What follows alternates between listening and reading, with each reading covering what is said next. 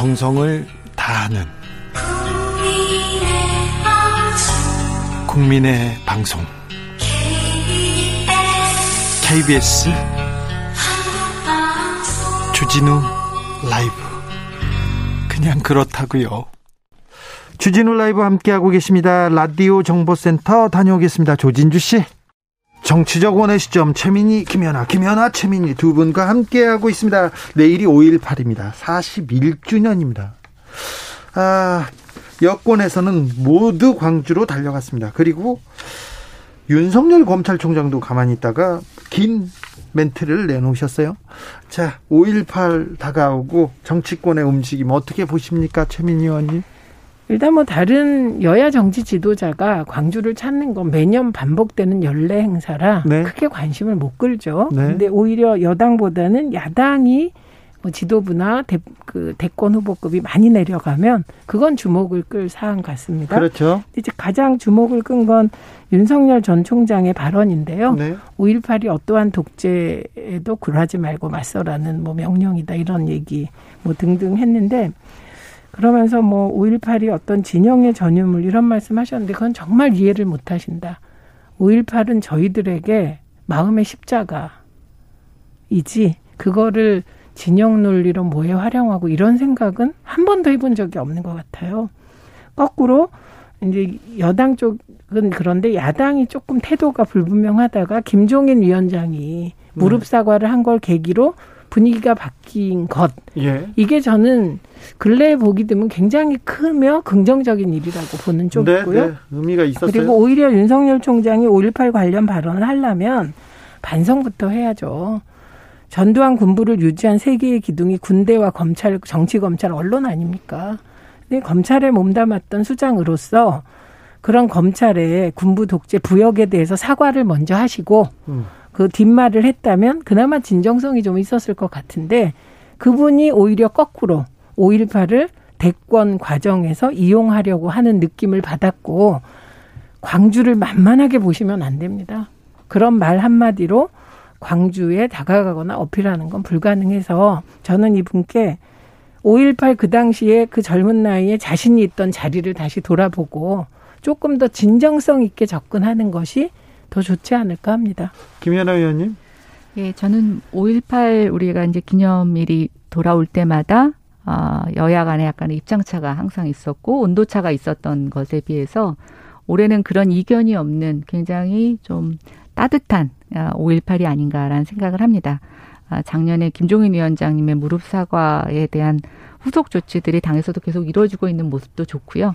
좀 일시적인 한 어떤 하나의 이벤트가 아니고 좀 우리가 입장을 바꾸고 어, 같이 여기에 동화되는 듯한 아, 저는 그런 정치권의 모습 되게 좋아 보입니다.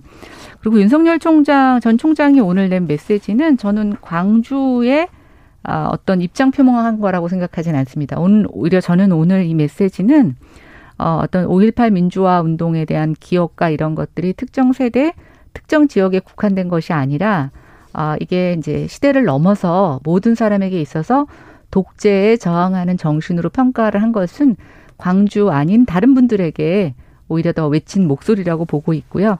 본인이 확고하게 이제 대선에 나가겠다는 저는 사인을 준 거라고 어, 저는 생각을 합니다. 네. 음, 그리고는 그 얘기도 좀 물어봐야 되겠어요. 김정숙 여사가 지금 불쑥 나왔는데요. 과학, 과학기술 정통부 장관 임명에 김정숙 여사가 뒤에 있다 이런 주장에 대해서 황보승희 의원이 지금 주장했는데요. 어떻게 보십니까? 우선 정치인은 언론에 한 줄 나는 게 무지하게 중요합니다. 너무나. 한 줄이 아니라 많이 나왔어요. 그런데 이런 건은 특히 네. 영부인을 걸고 네. 넘어지면 네. 여사님을 그러면 이건 뭐 언론이 굉장히 좋아하는 호재죠. 그건 어느 정부나 마찬가지인데요. 그렇죠. 네. 중요한 건 근거가 조금이라도 있어야 되는데 근거가 전혀 없어 보여요. 전혀 없습니까? 네. 그리고 제가 취재한 바에 따라도 이 영역은 어, 전문 영역이잖아요. 네. 그래서 그 전문 영역에서 전문적으로 발탁한 거라 끼어들 여지가 없고 최소한 이제 과거에 영, 그 여사를 끌어들이는 경우는 뭐 학벌이 겹친다거나 아니면 개인적으로 친분이 예, 있다 친분이 있다 이건 전혀 제로예요. 아, 아예 없어요? 네, 어디 없습니다. 지, 지나가다 저, 만난 적도 없나요? 그것도 뭐, 그건 모르겠는데 제가 이게 하도 계속해서 네. 취재를 해서 그랬는데 이게 이제 초선 의원이 정치하는 방식일 수도 있고 노이즈 마케팅을 통한 인지도 올리기일 수도 있는데 이런 거는 근거가 전혀 없을 때는 빨리 치고 빠져야 되죠. 네. 근데 이거를 계속 얘기하는 건 저는 조금 당 지도부에서 이 정도는 좀 제어해야 되고 실제로 그런 움직임도 있었다고 들었습니다. 아, 그래서 그래요? 여기까지만 해야 됩니다. 김정숙 여사하고 그러니까 임혜숙 장관하고는 전혀 없습니다. 항맥, 인맥, 지, 지맥 아무것도 안 그러니까 걷죠. 오히려 이렇게 의심하는 것 좀 있을 수 있다고 생각해요. 비서실장께서 과기정통부 초대 장관이잖아요. 장관 출신이죠. 예, 그러니까 뭐 유영민 실장과 뭐가 있다 이렇게 얘기하면 그건 그러니까 인맥이 많으실 거 아니에요. 네네. 그건 좀 꺼리라도 될 것 같아요. 그리고 근데 그런들 뭐가 문제입니까? 비서실장 인사위원장인데. 예. 그러니까 저는 이런 그 가만히 있는 그 여사를 끌어들이면 듣는 김정숙 여사는 좀 황당하지 않을까 합니다. 김연아 의원님? 저는 황보승희 의원의 이 발언에 만약에 정말 사실무근이고 아무 연관이 없다면 왜 여기에 그렇게 민감하게 반응하는지 저는 민주당 의원이 이- 이해가 안 가요. 그 예를 들어서 어떤 사람이 뭐 진짜 어떤 얘기를 했어요. 근데 거기에 반응하지 않으면 사실은 그건 스스로 소멸하거든요. 근데 여기에 민감하게 반응을 해주면 굉장히 키워준다고. 오히려 저는 지금 민주당 의원들이 황보승 의원을 키워주고 있어요. 그거는 그런 좀 생각이 들고 이 얘기가 나오겠는 여러 가지 배경에는 모르겠어요. 저도 황보승 의원하고 직접 통화를 해보지는 않았지만 어, 이건 정말 민주당만 모르실 수 있는데 밖에서는요. 특히 직업을 갖고 있는 전문직 여성들은 임혜숙 장관에 대해서 굉장히 의아해하고 있어요. 임혜숙 어, 후보자. 네. 과학기술부에서 그렇게 전문성이 뛰어나고 장관이 될 만한 사람이다라고 생각하는 거 적어도 제가 듣는 부류에서는 그렇게 크지 않습니다. 그런데 대통령이 그때 특별연설에서 청문회 언급하시면서 그랬어요. 그 여성을 여성에 대한 것. 그래서 사실은 임혜숙 장관 관련해서 여성이기 때문에 장관이 된다라고 하는 뉘앙스는 저는 분명히 대통령이 제공을 먼저 하셨어요. 그러고 나서 황보승 의원이 만약에 그 도대체 이렇게 반대하고 하자가 많다고 생각하는데 왜 임명을 강행하셨느냐 입장 표명 못 하고 있고 여성 때문이 아니라고 해가지고 윤희숙 의원하고 민정 문정복 의원하고 또 막 서로 논쟁이 있었잖아요. 그래서 아니, 저는 그 부분에 있어서는 이거는 오히려 황보승희 의원의 말이 맞다 안 맞다가 아니라 이것을 왜 이렇게 민감하게 반응하느냐 저는 그게 더 이해가 가지 않습니다. 아니 박근혜 전 대통령 때 이런 관련된 거 나오면 여당이 엄호하고 하는 겁니다. 근데 중요한 거는 저는 이 건에 관해서는 그 그러면 임혜숙 의원이 여성이라서 그렇다 전문성이 없다. 그런데 왜 김정숙 여사를 끌어들입니까? 그리고 그러면 그렇게 말도 안 되는 얘기를 했을 때 가만히 있으면 지금의 언론 지형에서는 사실로 굳어지죠. 아니죠. 그래서 없다면서요. 지금 얘기하시는 거. 그러면 언론이 어떻게 덮하냐고요. 아닙니다. 언론에서는 계속 이것에 대한 논쟁만 갖고 기사를 쓸 뿐이죠. 아니 어- 언론이 논쟁만 가지고 기사 쓰는 것 자체가 근거가 없다는 뜻인데 정상적인 언론이라면 사실은 황보승희 의원 건 무시하죠. 이게 대개 우리나라의 어떤 A라는 사건이 의제화되는 과정은 언론이 키우거나 삭제하거나 이런 건데요. 이 부분은 그냥 그만하시면 됩니다. 아, 그러니까 민주당에서도 안 받아주시면 돼요. 박보영님께서 그거는 진짜 아닙니다. 박보영님께서 동의가 안 영, 됩니다. 영부인을 상대로 가짜 뉴스를 퍼뜨린다면 문제 삼아야죠. 이런 의견 주셨어요, 김연아 아니, 의원님. 근데 이래 우리가 아까 뭐 박근혜 대통령 때도 얘기하셨지만 그렇게 박근혜 대통령 때 그런 행태에 대해서 비판하셨잖아요. 그리고 대통령이 이번에 그 명예훼손 고발 건도 마찬가지인데 시중에서는 이런저런 얘기를 할 수 있어요. 근데 이게 저는 국민들이 국민들이 그런 얘기를 하거나 그런 소문이 있다라는 걸 전달하는 거 야당 의원이 할 수 있다고 봐요. 네. 그 이면의 생각을 읽어야 되는 거죠. 국민들도 왜 임혜숙 장관이 그 세 명 후보자 중에 사실은 두 명이 아주 결격 사유가 많다고 본 거였는데 그 중에 왜 박준영 후보자가 아니라 임혜숙 후보자를 강행시켰느냐 이해 못한다는 입장이에요. 아니 근데 그거랑 그래서 아니 그렇기 때문에 그러다 보니까 사람들이 여러 가지 생각을 하게 되는 거죠. 아니 무슨 큰 백이 잠깐만요, 있나? 의원님. 어? 이 시중에서 사람을 꼭 시켜줘야 아, 되는 뭐가 잠깐만요. 있나? 그런 말 할 수도 있고 생각할 수도 있습니다. 그런데 근거 없이 김정숙 여사다 이렇게 얘기하는 게 문제라는 지적을 하는 거고요. 그런 얘기가 이런 부분에 있다라고 잠깐만요. 전한 거잖아요. 그런 부분에 대해서 그런 얘기 대- 없습니다. 대응 안 하시, 아니, 그러니까 어, 그런 일이 아니, 저 없으면 말이 안 되는 말씀을 안 지금 하시면 하세요. 대응 안 하시면 더 커지지 않을 일이에요. 아니 그게 아니에요. 제가 팩트가 없는데 기사를 어떻게 넣습니까? 그런데 민주당 의원들이 잘 받아쓰고 자꾸만 SNS에 서로 논쟁하니까 그걸 갖고 기사를 쓰는 거예요. 아니 잠시만요. 그런데도 황보승희 의원이 끝까지 근거를 못 대고 있다. 이게 팩트고요. 그래서 언론은 논쟁을 하면 원래 싸움 구경이 재밌고 그리고 여당 흠집 내기를 주로 해야 되는 게 언론이기도 하고 우리 언론 지나치잖아요. 그러니까 그걸 계속 확대하고 싶기도 한, 할 텐데 중요한 거는 근거를 계속 대지 못한다는 거고 근거를 대지 못하면서 황보승희 의원이 이걸 계속 그 싸우는 거 있잖아요. 이걸 귀책 사유는 황보승희 의원한테 있는 거예요. 그러니까 저는 그 책임은 황보승희 의원이 지는 거고요. 저는 네. 이렇게 생각해요. 최 의원님 지금 말씀하신 대로 아무 근거가 없다면 아무 대응 안 하시면 이건 스스로 꺼질 이슈입니다. 그거는 아니, 그렇죠. 아무 근거 없다고 왜 근거 없다고 말을 청와대에 내가 이렇게 충성합니다라고 보여주는 사인이 아니고선 왜 이렇게 민감하게 아니 반응하시는지 저는 누가 모르겠어요. 충성하는지 모르겠는데 제 의견만 말씀드리면 아무리 노이즈 마케팅으로 인지도를 올리고 싶어도 이건 아니다. 그리고 아닌 건 아닌 거다. 예, 이런 것이고요. 그래서 저는 오히려 임혜숙 의원과 박준영, 아, 임혜숙 장관과 박준영 내정자 건을 보면서 과연 내각이 여성 장관을 임명하기 위해서 무리라도 해야 되나? 이게 오히려 고민거리고 토론거리라고 생각합니다. 다음 이슈로 넘어갈까요? 네. 네. 더 하실 말씀 없으시죠? 어, 네. 영부인 얘기를 하니까 뜨거워지네요. 그래서 아, 기사를 쓰는 거예요. 정말 아니, 정말 얘기거리도 안 되는데 왜 이걸 이거는 그냥 모르겠어요. 제가 알겠습니다. 만약에 거꾸로라면 아유 황보승 의원이 잘못했습니다. 그러나 이런 점 문제라고 할 텐데 대응도 하지 말라 이렇게 나오니까 제가 약간 지금 음, 알았어요. 네, 다음 문제로 넘어갈게요. 때 아닌 사면이 또 계속 또 어, 화제입니다. 대, 이낙연 전 대표가 사면 얘기를 사과한 것도 있고요. 또 이광재 의원이 어, 이재용 부회장 사면 긍정적으로 검토할 때 때가 됐다 이렇게 얘기합니다. 이 이거에 대해서는 어떻게 보십니까, 최민희 의원께서? 뭐 이낙연 대표는 정말 죄송했나 보죠. 그 말한 이유로. 근데 본인 지지율도 떨어지고 그 전에 사과하지 않았나요? 그런데 그게 계속 이제 사과하고 싶으신가 봐요. 계속요? 그건 뭐 그건 별 중요하지 않고. 예. 이광재 의원이 이재용 부회장 사면을 긍정적으로 검토할 때가 됐다. 이 말이 무슨 의미가 있을까요? 이렇게 말하면 사면에 긍정적일까요? 아니면 언론에 이름 한 줄 나는 걸까요? 이름 한 줄이 아니라 많이 나요. 제가 보기에는 그 삼성은 우리 사회에서 뜨거운 감자입니다. 이재용 부회장 사면은 더 뜨거운 감자죠. 그리고 고민할 지점이 많아요. 그런데 대권 후보로 나온다는 네. 이광재 의원이 딱 찍어서 이재용 부회장 사면을 이렇게 얘기하는 게 이게 대한민국 정치나 당장 이재용 부회장 사면에 어떤 영향을 주겠습니까? 저는 그냥 논란거리 이런 게 되지 무의미하다 이렇게 생각합니다. 무의미하다. 음. 김현아 의원님. 저는 민주당과 청와대 내에 아, 이재용 부회장 사면을 방해하려는 엑스맨들이 있다. 방해하려는 엑스맨. 네. 이, 이광재 의원요? 아니, 네. 그러니까 오히려 어. 논란을 함으로써 논란을 일으킴으로써 어, 국민의 민심을 살펴야 된다라는 대통령의 제가 봤을 땐 결정을 더 어렵게 할 수 있을 것 같고요. 지난주에 그 김영식 청와대 전 법무비서관이 네. 이재용 부회장 변호인단에 들어갔잖아요. 네. 저는 그걸 보면서도 아 청와대 엑스맨 같다.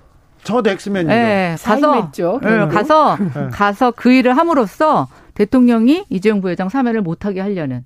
아, 네. 아, 그런 엑스맨이요. 뭐 그런 거고요. 또 하나는 어, 이제 오늘 이광재 의원 같은 경우에는 아까 이제 최전 의원님 얘기하신 것처럼 아, 자기 정치를 하시나? 아, 뭔가 인지도를 높이기 위해서 그런 노이즈를 어, 내시는 건가 아닌가 생각이 좀 들면서 뭐 대통령 임기 1년 남겨놓으면 다 이런다고는 하지만 저는 네. 늘 그렇게 생각하는데 좀 대통령이 측은하게 생각이 됩니다. 또 사면이 어떻게 결정이 나졌습니까? 하면 또 공정 정의를 저버렸다, 법치주의 무너졌다 이렇게 바로 언론이 나설 텐데요. 아니 그 이재용 부회장 사면에 대해서는 언론이 절대로 그러지 않는 것 같습니다. 아 언론이요? 네, 보도의 흐름을 봤을 때. 아, 그래도 또 또 그 얘기해요. 왜 그러냐면요, 민주당 아, 그럴 거예요. 영부인 논쟁 아유 뜨겁습니다. 지금 문자 문자가 지금 계속 영부인 논쟁에 대해서 나오는데 샤랄라 퍼니님께서 가만히 있으면 가만히로 보고 정석을 말아버리는 게 이 나라 언론이에요. 이렇게 얘기합니다. 네, 가만히 있으면 가만히로 보나요? 여기까지 할까요? 네. 정치적 원의 시점 지금까지 김연아, 최민희, 최민희, 김연아 두 분과 함께했습니다. 감사합니다. 네, 고맙습니다. 감사합니다. 정치 피로, 사건 사고로 인한 피로, 고달픈 일상에서 오는 피로. 오늘 시사하셨습니까? 경험해 보세요. 들은 날과 안 들은 날의 차이. 여러분의 피로를 날려줄 저녁 한 끼 시사. 추진우 라이브.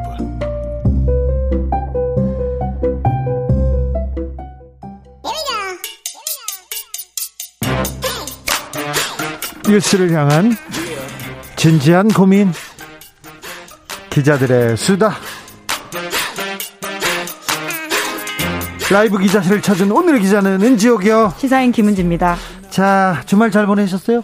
네, 요새 채용 일정 때문에 계속 주말도 풀로 근무하고 있습니다. 아 시사인에서 사람을 뽑아요? 네, 신입 기자, 경력 기자 다 뽑고 있는데요. 잘 좀 뽑아요. 네, 그게 어렵네요. 네, 아우 좋은 사람 뽑는 게 어렵죠. 예, 면접 보러 가고, 가고 그래요? 네, 제가 채용 담당하고 있어서 면접도 하고 그리고 필기 시험도 주말에 있었습니다. 아우. 비 오는 날, 예, 김은지 면접 본지 참 오래됐네. 예, 벌써 10년이 됐죠. 그렇게 됐네요. 예. 자, 첫 번째 뉴스로 가볼까요? 네, 사법농단 판사들이 이름만 대면 아는 대형 로펌으로 갔습니다. 네, 큰 로펌으로 다 갔죠. 김앤장, 태평양 이런 데로 갔습니까? 네, 최고 몸값을 자랑하는 정관들이 주로 가는 대형 로펌입니다. 네. 이름 다 아마 들어보셨을 텐데요. 김민수 판사는 김앤장 법률사무소, 정다주 전 판사는 법무광장, 법무법인 광장으로 네. 갔고요. 문성호 전 판사도 법무법인 태평양으로 갔습니다. 김민수, 정다주, 그리고 문성호 판사가 다 취업에 성공했군요. 네, 게다가 그냥 취업에 성공한 게 아니라 말씀드렸던 것처럼 이곳은 top 5에 들어가는 대형 로펌이고요. 네. 김앤장만 하더라도 2019년 매출액 기준으로 변호사 1인이 12억 넘게 버는 곳입니다. 1년 동안. 근데 법원 행정, 행정처 출신이잖아요. 여기 사람들만 데려다 써요. 여기 가야 취업이 잘 된다. 그리고 몸값이 올라간다. 이런 게 있어요, 또 거기에. 네, 사법농단 사건은 2017년에 전모가 드러나긴 했는데요. 예. 아직까지도 1심 재판이 진행 중일 정도로 느리게 진행되고 있습니다. 그렇죠. 이제 그래서 점점 관심에서 좀 사라지다 보니까 제가 일부러 이 주진우 라이브에서는 이 사건 좀 최우선 전하려고 가지고 오고 있는데요. 그리고 우리는 판사 전 판사님들 이름을 계속 부르고 있습니다. 김민수, 정다주, 문성호. 네, 기억하는 것만큼 또 중요한 게 없으니까요. 네, 그 와중에 오늘 아침에 한겨레 신문에서 이러한 소식들을 전해서 준비해 왔는데요. 네. 세 사람은 양승태 전 대법원장 시절 에 법원행정처의 핵심이었습니다. 선발 역할을 했었죠. 네, 그렇게 보시면 딱 맞는데요. 이들 또한 사법농단 사건으로 검찰 수사를 받았고요. 법원 내부의 징계도 받았습니다. 예. 게다가 정의당에서는 2019년에 사법농단 탄핵 대상자 10명 꼽을 때 이 세 사람도 같이 꼽기도 했었습니다. 이분이 사법농단에서 어떤 역할을 했죠? 네, 하나하나 좀 살펴보면 검찰은 김민수 당시 판사가 양승태 전 대법원장 지시에 따라서 국제인권법 연구회 등의 활동을 탄압했다. 이렇게 보고 있습니다. 예. 국제인권법 연구회가 뭐 하는 곳이냐면요. 과거에 양승태 대법원장이 인사권 제도를 문제 있게 사용한다. 이런 비판을 한 바가 있고요. 네. 또 상고법원 제도를 굉장히 이제 비판한 바가 있습니다. 양승태 수건 사업인 상구법원 제도를 비판했다. 그래서 사찰해라 이런 거예요? 네, 그러니까 불편하게 하고 있다 보니까 아무래도 당시에 김민수 당시 판사를 일종의 지시해서 판사들이 두 가지 이상의 연구에 가입할 수 없다 이런 논리를 개발해서 판사들한테 이곳을 좀 탈퇴하게 만들 유도했다 이렇게 보면 되고요. 김민수 판사가 당시에 글 썼어요. 네, 그렇죠. 그리고 이제 그런 내용들이 굉장히 자세히 나와 있습니다. 예. 다시금 좀 말씀드리면요. 자, 정다주 판사는요? 네, 정다주 판사는 이 검찰에 따르면요. 임종원 전 법원행정처 차장 등의 지시를 받고 특정 재판의 처리 시기와 결론을 청와대와의 협상 수단으로 검토했다고 합니다. 재판을 해야 될 판사들이 청와대하고 이렇게 합 청와대하고 정치를 한 거예요. 청와대 뜻, 뜻에 따라서 이렇게 아, 협상했다는 거 아닙니까? 예, 당시 박근혜 정부였었는데요. 네. 정교조 사건을 검토한 보고서를 작성했고 그래서 그 내용들을 보면 정 판사가 임 전 차장으로부터 이런 지시를 받았는데 관련 사건으로 대법원이 얻는 이익, 이익을 극대화할 시점, 인용 결정 대가로 청와대 요구할 반대급부 검토 이런 것들 지시를 받아서 실제로 보고서를 썼다라고 합니다. 재판 봐주고 판사들이 봐주면서 청와대한테 뭘 받아먹을 건지 뭘 받을 받을 건지 그런 거 따졌다는 거 아닙니까? 참. 네, 이제 끝으로 문성호 판사는 네. 양승태 당시 대법원장 등의 지시를 받아서 헌법재판소에 파견된 판사에게 일종의 정보 보고를 받았다라고 합니다. 스파이 판사요. 네, 그렇죠. 정보 보고라고 하는 게 그런 것들인데요. 스파이 그 판사예요. 내용을 보면 헌재에서 다루는 사건의 경과, 비공개 평의 내용, 헌법재판관들의 내부 동향 이런 것들을 전달받았다고 검찰은 밝히고 있습니다. 네. 게다가 또 관련 특정 소, 소송에 대해서는 심증 알아내고 언론 대응 방안 검토했다고 하고요. 이게 법치주의 파괴고 민주주의 파괴죠. 이건 정말 있을 수 없는 사법농단은 진짜 있을 수 없는 정, 극악한 범죄입니다. 그런데 이분들 이분들 뭐 징계 징계는 받았지만 변호사로 등록하는데 아무런 문제가 없었죠? 네, 그러니까 징계 사항 먼저 말씀드리면요. 정다주 전 판사는 감봉 5개월, 그리고 김민수 전 판사는 감봉 4개월, 문성호 전 판사는 견책 처분 받았습니다. 엄청나게 높은 징계예요 판사 사회에서는. 그런데 뭐 하지만 또 일반인의 시각으로 봤을 때는 이럴 수 있나라는 생각이 들긴 하는데요. 예? 게다가 김민수, 문성호 두 전 판사는 징계 취소 소송하고 있습니다. 네, 아직까지도 제대로 결론이 나지 않고 있는 사건인데요. 네, 변호사법에 따르면 공무원 재직 중에 위법 행위로 기소 또는 징계 처분을 받거나 위법 행위와 관련해서 퇴직한 자에게 대해서는 판단을 할 수 있다라고 하는데요. 변호사. 자격증을 줄지 말지. 그런데 하지만 변협이 한겨레에 밝힌 바에 따르면 세 사람의 징계 처분이 등록 거부 사유에 해당한다고 하더라도 징계 처분 취소 소송이 진행되고 있기 때문에 이렇게 등록 거부할 수 없다고 판단한 것으로 보인다라고 밝혔습니다. 이민걸 이규진 판사는 지금 1심에서 유죄 나왔는데 이 사람들도 변호사예요. 그렇죠. 한번 전해드린 적이 있죠, 저희가. 네, 전관이고요. 그리고 법원 행정처 출신이었고 고위 법관을 했다는 이유로 엄청나게 많은 돈을 받고 있습니다. 참 그런 걸 보면 정말 참이 그러니까 네, 판사 사회에 성찰이 없는 게 아닌가. 그리고 일반인으로서 재판받으러 가는 사람으로서는 정말 불안할 수밖에 없는 상황 아닙니까? 제 사법부가 제대로 반성하지 않고 이 사건들을 또 반복할 수 있다라고 생각하면요. 아, 네. 재판 받기 싫어요. 재판 안 받으면 가장 좋죠. 제 저- 재판 아우 파- 재판 받기 싫어요. 저 그만 좀 받았으면 좋겠어요 올해는. 다음 뉴스로 가볼까요? 지난 10년 동안 항만 노동자 34명이 숨졌지만 안전관리 책임자가 실형을 산 사례는 단 한 건이었다고 합니다. 아이고 우- 다 가벼운 처벌만 받았어요. 사장이라는 이유로 경영상의 이유로 기업을 살린다는 이유로 우리 판사님들은 사장님 걱정은 진짜 많습니다. 네, 이제 그런 보도인데요. 경기 평택항에서 무게 300kg에 달하는 컨테이너 날개에 깔려 숨진 이선호 씨의 사고가 계기가 되어서 나온 보도입니다. 예. 경향신문이 지난 10년간 재판에 넘겨진 항만 노동자의 산재 사건 전수조사했다라고 하는데요. 네. 2011년부터 2021년까지 항만 노동 현장에서 발생한 산업재해 30건 분석했다라고 합니다. 그렇더니요. 근데 사망으로까지 이어진 사고가 이 중에 24건이나 있었다라고 하고요. 네. 그리고 이 판결문을 보면 얼마나 이 공간이 위험한지 드러난다라고 하는데 어떻게 해요? 암모니아 등 화학 물질 유출로 숨 못 쉬어서 죽기도 하고 예. 그리고 물속 시설물을 보수하다가 익사하기도 하고요. 예. 게다가 항만이다 보니까 방파제 안전난간 설치하다가 파도에 휩쓸리기도 한다라고 합니다. 아, 위험하군요. 엄청 예. 위험합니다. 그런데요. 그런데 예 법원이 가벼운 처벌했다라고 하는 게 핵심이라고 할 수 있는데요. 사망자가 생겼어도 벌금형으로 마무리된 사건이 8건이었다라고 합니다. 아, 24건 중에 8건은 그냥 벌금만 내고 끝났어요? 네, 그 안전관리 책임자들 재판에서 33% 예. 넘게가 100만 원에서 200만 원 벌금형 부과하는 데 그쳤다라고 하는데요. 그 중에서도요? 네, 1, 200만 원? 네, 그러니까 금고형이나 징역형이 선고돼도 대부분 집행유예로 또 마무리됐다라고 합니다.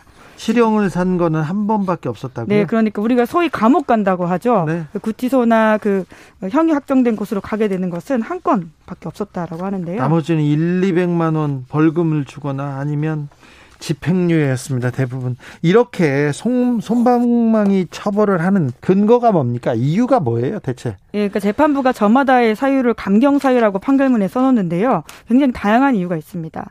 피해자가 산재급여로 치료를 받고 있다. 사실 산재급여는 의무가 가입 사항임에도 불구하고 이걸 감경 사유로 써놓은 판결문이 있었다라고 하고요. 예? 또 가해자의 사회적 유대관계가 확실하다. 피고인도 회사에서 퇴사한 점을 고려해서 형을 결정했다. 라고 하면서 형을 깎아준 재판부도 있었다. 잠시만요. 사회적 유대 관계가 확실하다. 사장님이니까 유대 관계가 이- 많겠죠. 그리고 관리자일 수도 있긴 한데요. 그러니까 예. 관리자가 퇴직했다는 점을 고려해서 결정했다. 아이고 참. 네, 이제 게다가 해당 그 똑같은 산업안전보건법 그러니까 산재 사건으로 세 차례나 벌금형을 받은 사람이 있었는데요. 이거 가중 처벌해야죠. 네, 이제 일반인의 시각으로는 그렇잖아요. 그런데 네. 오히려 이 법조인인 판사는 벌금형을 초과하는 전과가 없었기 때문에 또 벌금형을 선고한다 이렇게 판단했다고 합니다. 아이고 판사님. 네, 해당 사건은 2014년 7월달 울산에서 있었던 일인데요. 선박 건조 작업을 하던 일용직 노동자 중에서 한 명이 죽고 두 명이 전치 4주에서 13주의 부상을 입었던 사건이라고 하는데 네. 이 사건 대표에게 벌금 500만 원. 그러니까 네 번째 산재 사건이었는데도 그렇게 재판부가 판단했다고 합니다. 이거 너무하잖아요. 네 번째 산재 사고가 사건이 있고 사망 사건이었어요. 사망 사고가 있는데 벌금 500만 원입니다. 이건 너무하잖아요. 이거는 고쳐야 될 거 아니에요. 그런데 국회에서 계속해서 이런 산재 사고 젊은이들이 일터로 나가서 못 돌아오는 그런 일은 좀 없애게 만든다면서 계속 얘기를 했는데 입법부에서는 뭐 하고 있어요? 국회는 어떤 노력을 하고 있습니까? 네, 이제 그것도 답답한 부분입니다. 제대로 노력하지 않았기 때문에 계속해서 이런 사건들이 발생한다라고 볼 수밖에 없는 결과론적인 상황이거든요. 아, 그렇죠. 네. 지난 2월 달에 국회에서 이른바 항만 김용균법이라고 해서 항만 운송 사업법 개정안이 발의된 바가 있습니다. 그런데요. 그런데 논의도 제대로 안 되고 회기 만료로 폐기됐다라고 하고요. 같은 내용의 법안이 21대 국회에서 재차 발의가 되긴 했는데 이 또한 제대로 논의가 되지 않고 겉돌고 있다라고 합니다. 그러다가 예, 우리 또 끔찍한 사건이 일어났죠. 안타깝게 이선호 씨를 잃었어요. 아, 네, 목이 메이는 상황인데요. 네. 네, 계속 관심 갖고 안타깝습니다. 보도하는 게 또 기자 역할이기 때문에 네. 계속 지적하겠습니다. 네, 아무튼 이런 젊은이들이 산업 현장에서 더 이상 이렇게 목숨을 잃는 일은 이런 일은 막아야 될 거 아닙니까 우리가 다른 건 못 하더라도 자 마지막으로 만나볼 뉴스는요 네, 김학의 출금 사건에 대검찰청도 관여한 정황이 드러났다. 이런 보도가 나왔습니다. 아니 근데 이 조사 청와대로 향하지 않았습니까 이 검찰 조사는요 네, 그랬죠. 그 오늘 한국일보 보도인데요. 2년 전 출금 조치가 취해졌던 당실에, 당일에 대검찰청도 이 과정에 깊숙이 관여했다고 볼 만한 정황들이 검찰 수사 과정에서 상당수 포착되었다. 이렇게 한국일보가 보도하고 있습니다. 아 근데 이 부분은 저- 많이 드러나지 않았죠 네, 지금까지 보도에서 굉장히 적었던 부분인데요. 네. 지금까지는 김 전 차관 불법 출금 과정, 소위 이 사건이라고 불리는데 대검이 개입하지 않았다 이렇게 알려져 있었거든요. 청와대 윗선 특- 특별히 이광철 비서관과 그 위에 조국 조국 전 장관도 있지 않느냐 이렇게 해서 보도가 계속 나왔지 않습니까? 네, 이제 그래서 이 사건이 대검 수뇌부에서 어, 대검 수뇌부에게 수사 초점 맞춰지기보다는 말씀처럼 청와대 윗선 쪽에 수사에 무게 중심 둔다 이렇게 알려져 있는데 일단 대검에서 대검에서 그 개입한 어, 관여한 증거가 있으면 여기부터 일단 여기부터 수사해야 될 거 아니에요. 구체적으로 어떤 정황입니까? 네, 뭐 둘 다 지금 수사를 해야 되는 게 아니냐 아니면 선택적인 거 아니냐 또 이런 비판들이 나오고 있는데요. 네. 검찰 내부 문건에 이런 내용이 나온다고 합니다.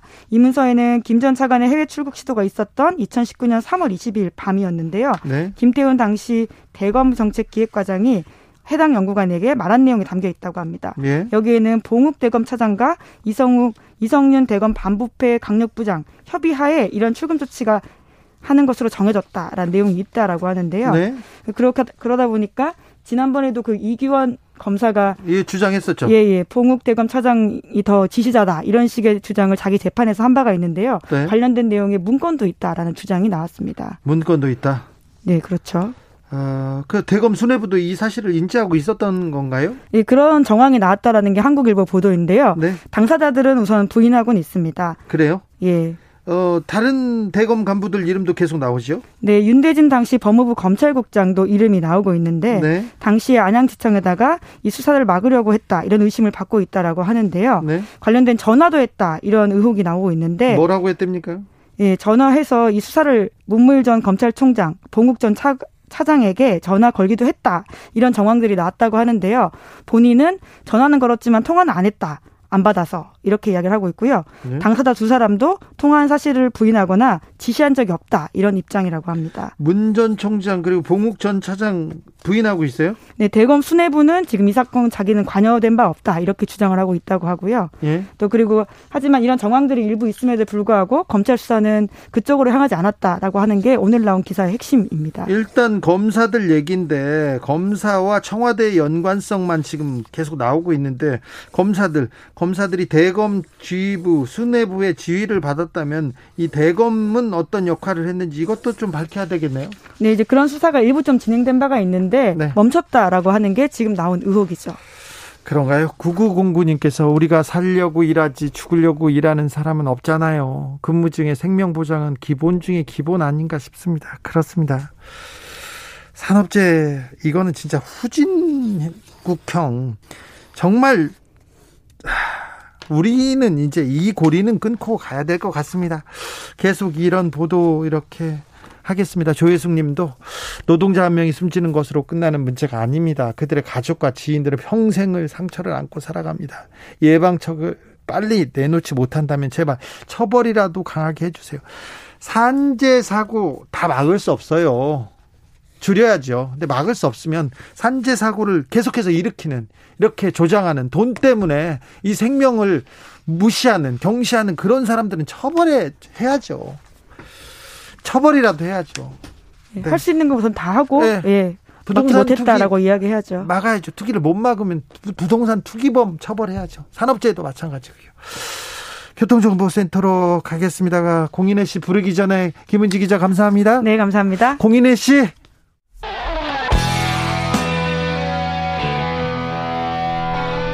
스치기만 해도 똑똑해진다. 드라이브 스루 시사 주진우 라이브.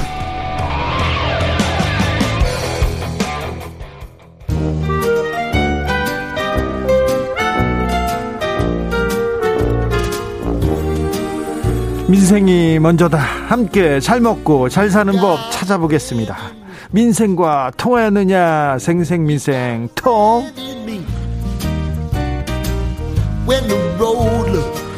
안진아서나 민생생각 안진걸 민생경제연구소장 어서 오세요.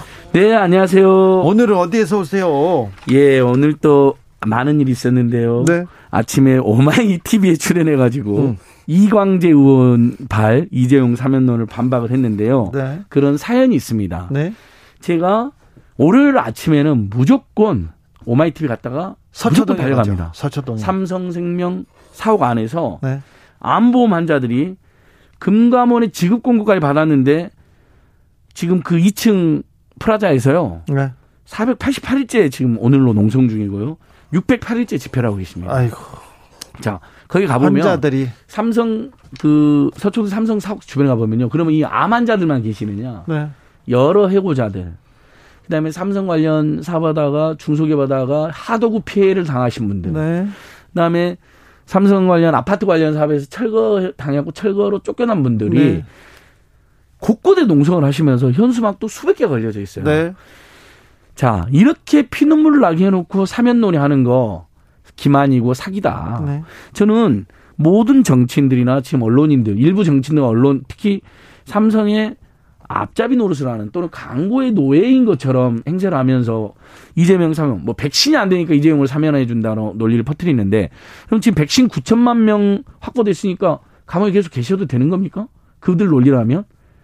그러니까 이렇게 반문할 수밖에 없는데 자, 사면 이야기 전에 이 삼성의 피해자들의 피눈물에 대해서 네. 먼저 고민해 보시, 주실 것을 호소드리고요. 네. 그래서 이분들이 실제 법원 앞에서 사면은 절대 안 된다. 사면 논의가 되려면 국민적 공감대뿐만 아니라 그동안 삼성부터 크고 작은 피해를 입었던 이 피해자들의 문제를 반드시 해, 해결하고 사과해라는 겁니다. 알겠어요. 예. 네. 네. 그래서 거기 갔다 왔습니다. 네, 알겠어요. 그래서 어 거기 오늘 이제 저는 그 다음에 또 하나 반도체 산업 때문에 사면해야 된다는 거잖아요. 그러면 이재용 부회장이 수사를 받은 2016년부터 최근까지 감옥에 있는 최근까지요. 이 동안에 오히려 주가는 뛰거나 삼성전자나 삼성반도체 실적은 최고였던 것을 어떻게 해석을 할 수가 있습니까? 네. 그러니까 이미 삼성이란 글로벌 대기업이 총수 개인이 아니라 시스템으로 그다음에 국가와 국민의 지원과 응원을 받아서 네. 잘하고 있다는 게 이미 입증이 된 겁니다. 알겠어요. 네. 감옥에 있는 한 사람한테 모든 게 의존됐다는 게 얼마나 세계적인 창피입니까? 네, 삼성 글로벌 회사고 가장 예. 선진적인 시스템이 또 정착됐으니까 그래 앞잡이 그런 얘기는 하지 마시고요. 아니 그 이제 흔히들 세간에서 쓴 용어를 쓴 겁니다. 네, 네. 그러니까 어 일부 언론이 네, 마구잡이 마치 마구잡이. 이 마구잡이로 예, 죄송합니다. 좀 아니요. 거친 표현이었습니다. 알겠습니다. 제가 한- 하나를 알- 알았는데요. 2017년도에 삼성 생- 삼성물산 직원이 4억을 횡령했는데 예. 어 10억 횡령했는데 4년 선고를 받았습니다. 네. 그럼 이재용 회장이 86억을 횡령했잖아요. 뇌물을 주고요. 네. 횡령하고 뇌물까지 준 거거든요. 그럼 이거 단순 비교만 해도 40년은 살아야 되는 겁니다. 근데 1심에서 5년이 났지만 항소심 2년 6개월로 이미 봐줬잖아요. 아이고, 또. 봐줘야 됩니까? 네. 최근에 아파트 한 직원이 횡령했는데요. 6억 횡령했다는 것만으로도 징역 2년이 나왔습니다. 네. 이것만 알겠- 비교해도 알겠- 이미 많이 봐줬는데 또 봐줘야 되는지 이건 심각하게 저는 다 떠나서 좋다. 삼성그룹으로 또 피해보신 분들 문제를 다 해결하고 사과한다면 그때 우리 국민들이 사면 논의를 할 수도 있다고 봅니다. 아 그래요? 굉장히 그러니까- 전략적이네요. 아니, 그러니까 그, 그런 최소한 그 정도의 성의와 그 정도의 노력은 보여줘야 된다는 거죠. 자, 자, 택배 기사님들 얘기로 가보겠습니다. 삼성 얘기는 제가 평소 때 많이 해가지고 아, 많이 하셨으니까요. 네, 자, 예. 택배 기사 어떻게 되셨어요? 택배 기사 문제? 아주 중요한 진척이 있었습니다. 그래요? 좀 기쁜 소식인데요. 자, 지지난주 금요일 날은 어 우리 택배 노동자 6천 명이 파업을 의결했습니다. 예. 하지만 이분들께서 국민들 피해를 최소화하기 위해서 파업을 유보를 했습니다. 예. 그래서 문재인 정부와 노동부가 그에 화답을 한 겁니다. 예. 아 파업을 유보해 주시고 고맙다. 그렇다면 지금 지상 출입 금지시키는 아파트에 배송 문제 협의회를 만들자라고 제안해가지고 예. 그저께 그저께 금요일 날 네. 드디어 첫 회의가 열렸습니다. 그래서요. 굉장히 의미 있는 회의인데 거기에 택배 본사들도 왔고 택배 기사님들 택배 노조도 왔고 네. 고용노동부와 국토교통부 나왔습니다. 그래서 그 첫 회의가 이제 어, 서로 입장을 확인하는 자리이기 때문에 이제 매주 모여서 회의를 하기로 했습니다. 네. 그래서 지금 애청자들께서 깜짝 놀라겠지만 전국적으로 지상 출입 금지시킨 아파트가 400여 개나 됩니다. 네. 작지가 않습니다. 아, 그렇게 예, 많아요? 그러니까 어느 어느 시점에서 처음에는 공원형 아파트 일 중심으로 지상출 금지하더니 여러 가지 이유로 그냥 주상치를 금지해버린 겁니다. 그러니까 지하로만 들어가고 저상 차량으로 들어가면 얼마나 힘드셨겠습니까? 그러니까 기사님들은 일단 파업은 결해놓고 파업은 유보한 대신에 이 문제에 대한 합리적 해법을 찾자. 네. 다양한 해법이 이미 제시됐잖아요. 예. 시속 10km로 감속 운행한다거나 아니면 입구에 내리면 택, 실버 택배나 청년 배송 알바들이 그걸 집집마다 나르게 한다거나 그러면 택배 요금 조금 올라가겠죠. 네. 그 요금 올라간 것은 입주민들하고 택배 본사가 반반씩 내게 한다거나 네.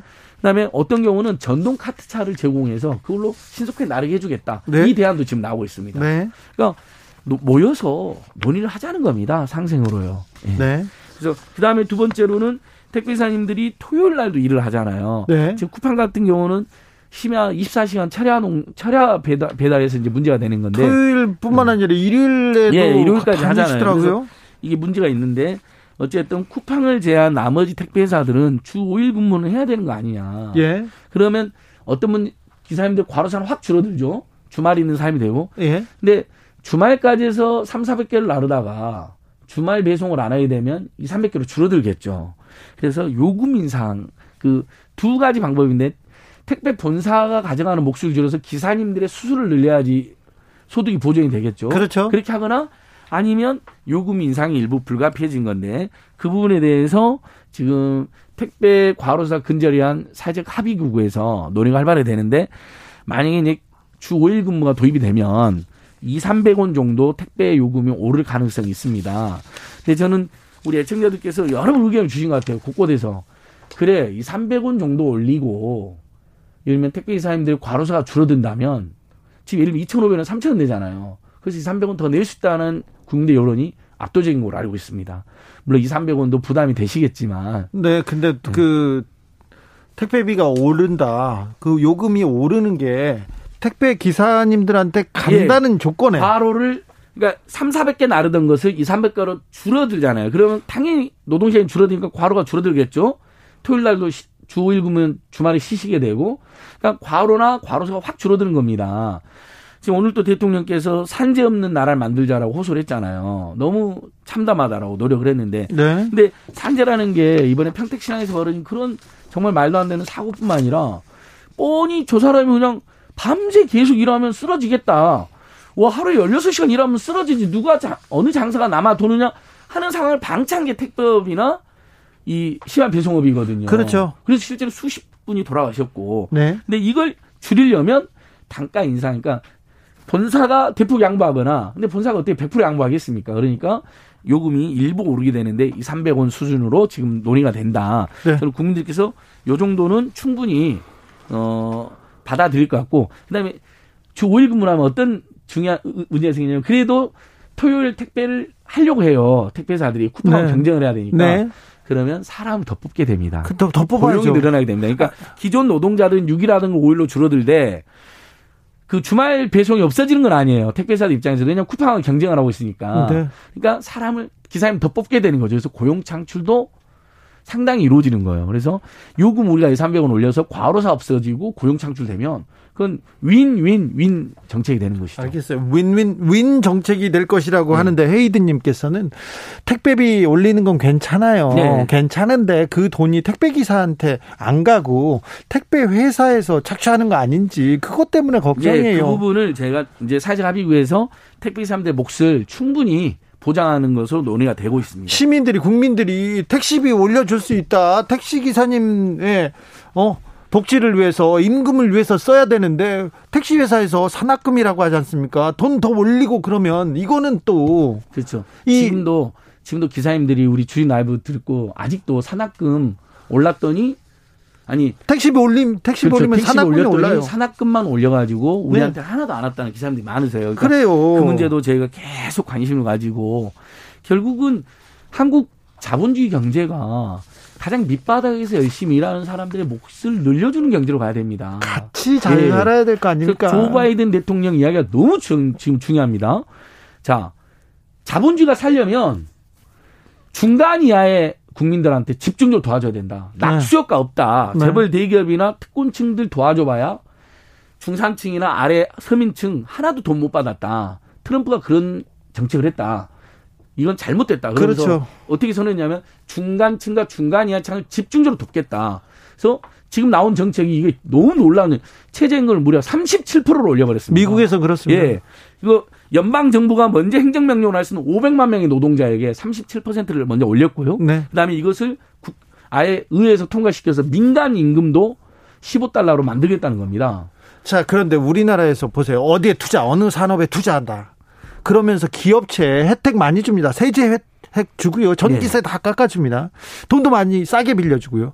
그런데 서민들한테는 서민들은 돈도 비싸게 빌려야죠. 세금도 그 있는 그대로 하죠. 혜택도 별로 없어요. 맞습니다. 돈이 많은 사람들한테는 굉장히 큰 혜택들이 있어요.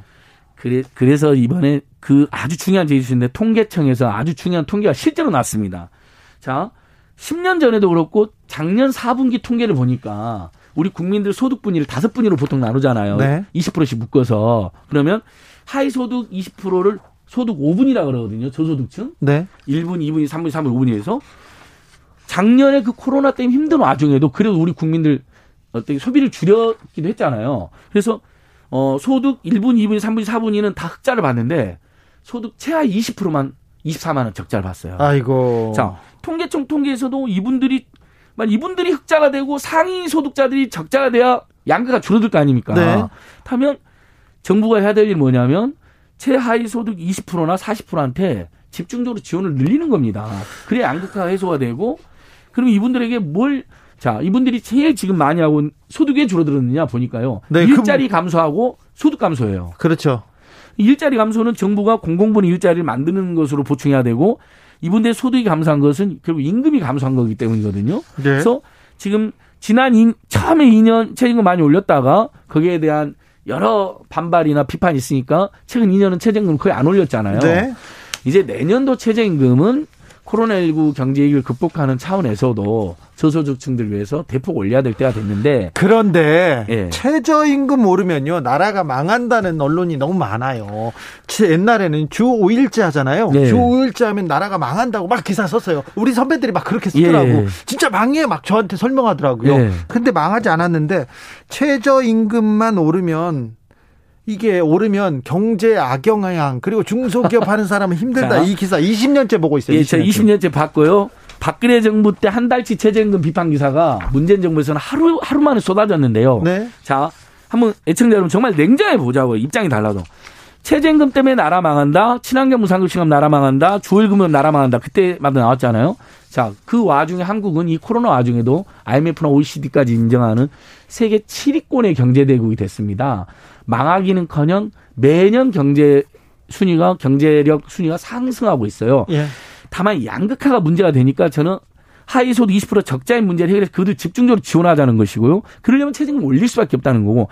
딱 하나 자영업자들이 감당을 못 하잖아요. 네. 근데 자영업자들을 정확히 분석해 보면 지금 코로나19 때문에 어려운 것이지 최저임금 때문에 어려워진 게 아니거든요. 하면 코로나19에서 제일 어려운 이분들이 제일 힘든 건 손실보상제잖아요. 빨리 손실보상제 통과시켜서 코로나19로 영업금지나 영업제한 당한 부분은 손실 보상해 준 다음에 그다음에 최저임금 인상분이 감당 가능한 여러 가지 경제민주화 조치를 병행하는 것이죠. 본사가 떼내가는 수수료를 낮춘다든지 신용카드 가맹료수를 낮춘다든지 그다음에 임대료도 너무 비싸서 네. 제일 먼저 이분들이 부담하는 건 임대료거든요. 임대료도 공정 임대료 제도를 정착해서 임대료가 제일 네. 힘들죠. 결국은 그 부분들이 해결되면 최저임금 인상분이 충분히 가능합니다.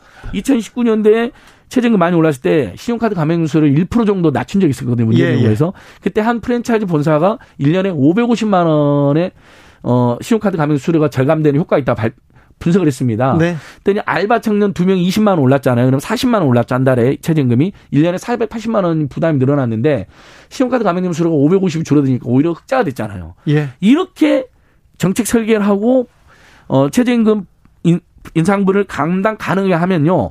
가불병 모두가 삽니다. 그렇죠. 그럼 저, 저소득층들 소득이 늘어나고 중소상공인도 살고 네, 알겠습니다. 그럼 이게 분수 경제 아래로부터 네. 경제 활성화되는 것이죠. 알겠어요. 낙수 아니고 분수 경제. 예. 조성빈님께서 살림꾼 같은 알뜰한 면이 있는가 하면 불의에 항거하는 투사와 같은 모습도 있는 안진걸 소장님 하시는 일 응원합니다. 아유 고맙습니다. 조성빈님, 네, 조성빈님, 아우 그잘 지적하셨는데 안진걸 소장이 꼭 그런 것만은 아닙니다. 제가 그런 얘기는 할 수는 없고 참. 예, 네, 지금 네. 뭐 피켓도 엄청 많이 5G 인터넷 사기 사건 열심히 대응하고 있습니다. 예, 예, 알겠습니다. 생생민 생통 안지건 수장 오늘도 감사했습니다. 예, 고맙습니다.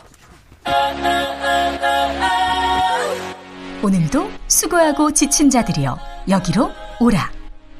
이곳은 주기자의 시사 맛집 주토피아 주진우 라이브.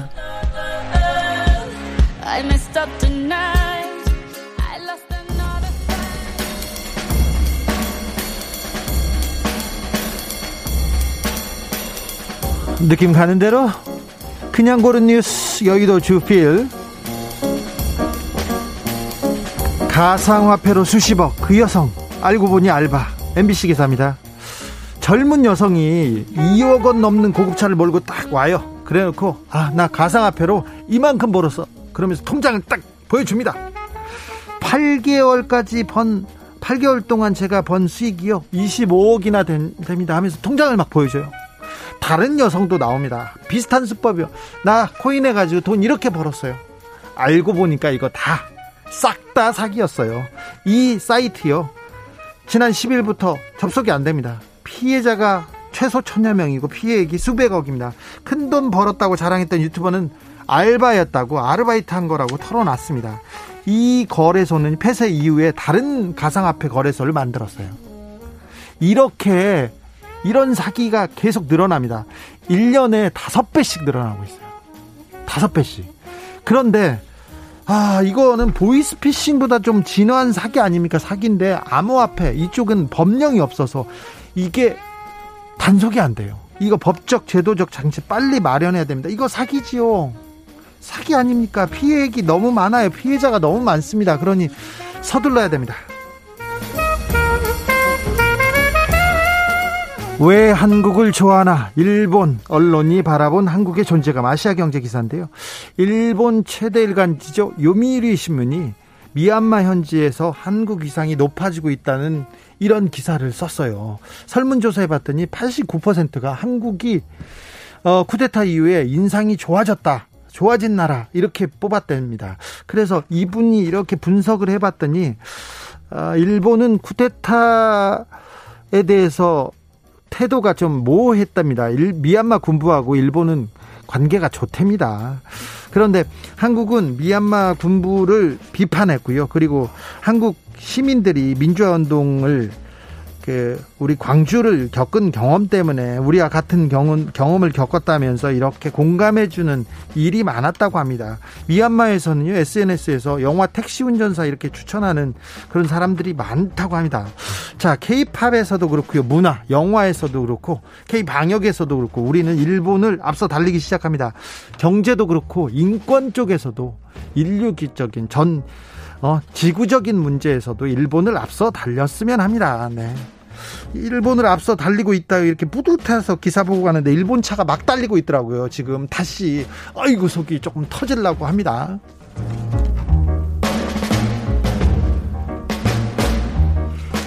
실수에서 비롯된 포스트잇 발명 발명자 별세 KBS 기사인데요. 포스트잇 다 쓰시죠? 메모지 이렇게 붙였다 띄었다 붙였다 띄었다. 이 포스트잇을 만든 분은 스펜서 퍼거슨 실버 3세인데요. 미네소타에서 80세 일기로 별세했습니다. 이분은 원래 1968년에 항공기용 아주 강한 진짜 강한 접착제를 만들려고 했는데 실수로 접착력이 가장 떨어지는 것을 떨어지는 물질을 발견한 거 한 거예요. 그, 그래서 포스트잇은 음, 의도한 발명품이 아니라 실수로 만들어낸 작, 작품이었죠. 그런데 여기서 또 이야기가 갑니다. 어, 접착력이 너무 떨어지는 제품이어서 이걸 어디든가는 쓸 수 있다면서 3M이라는 어, 회사 내에서 이 접착제를 알리는 세미나를 계속 엽니다. 스펜스 퍼거선이. 그 열정이 워낙 그 커서요. 별명이 미스터 끈기였대요. 계속 몇 년 동안 그랬대요. 이거에 대해서 한번 써보자 써보자 이렇게 했는데 화학 기술자를 만나서 만나서 이게 제품화됩니다. 그런데 어이 그 화학 기술자는요 교회 성가대에서 노래를 불렀는데 성가대에서 찬송가를 찾기 쉽도록 책갈비에다 종이를 끼웠는데 종이가 빠져나가지 않습니까? 그래서 이, 이 접착제를 붙여봤어요. 그런데 신제품이 됐죠. 근데 이 제품이 나왔을 때도 주목을 못 걸었답니다. 그러니까 어, 이 포스트잇을 만들고 그리고 제품 나오고 그게 68년에서 80년까지 그러니까 10 몇 년 동안 계속해서 도전하고 도전하고 실패가 도전하고 도전하고 끈기 은근 이걸로 됐다는 얘기인데 아 저는 이걸 보고 굉장히 좀 다른 생각을 했습니다. 마키님은 원래 최고의 발명은 실수예요 이렇게 얘기했는데 아 발명도 중요하고 실수도 중요할지도 모릅니다. 하지만 끈기가 더 중요하지 않나 그런 생각을 해봅니다. 벤 폴즈의 더 럭키스트 들으면서 주진우 라이브 여기서 마무리하겠습니다. 저는 내일 오후 5시 5분에 돌아오겠습니다. 지금까지 주진우였습니다.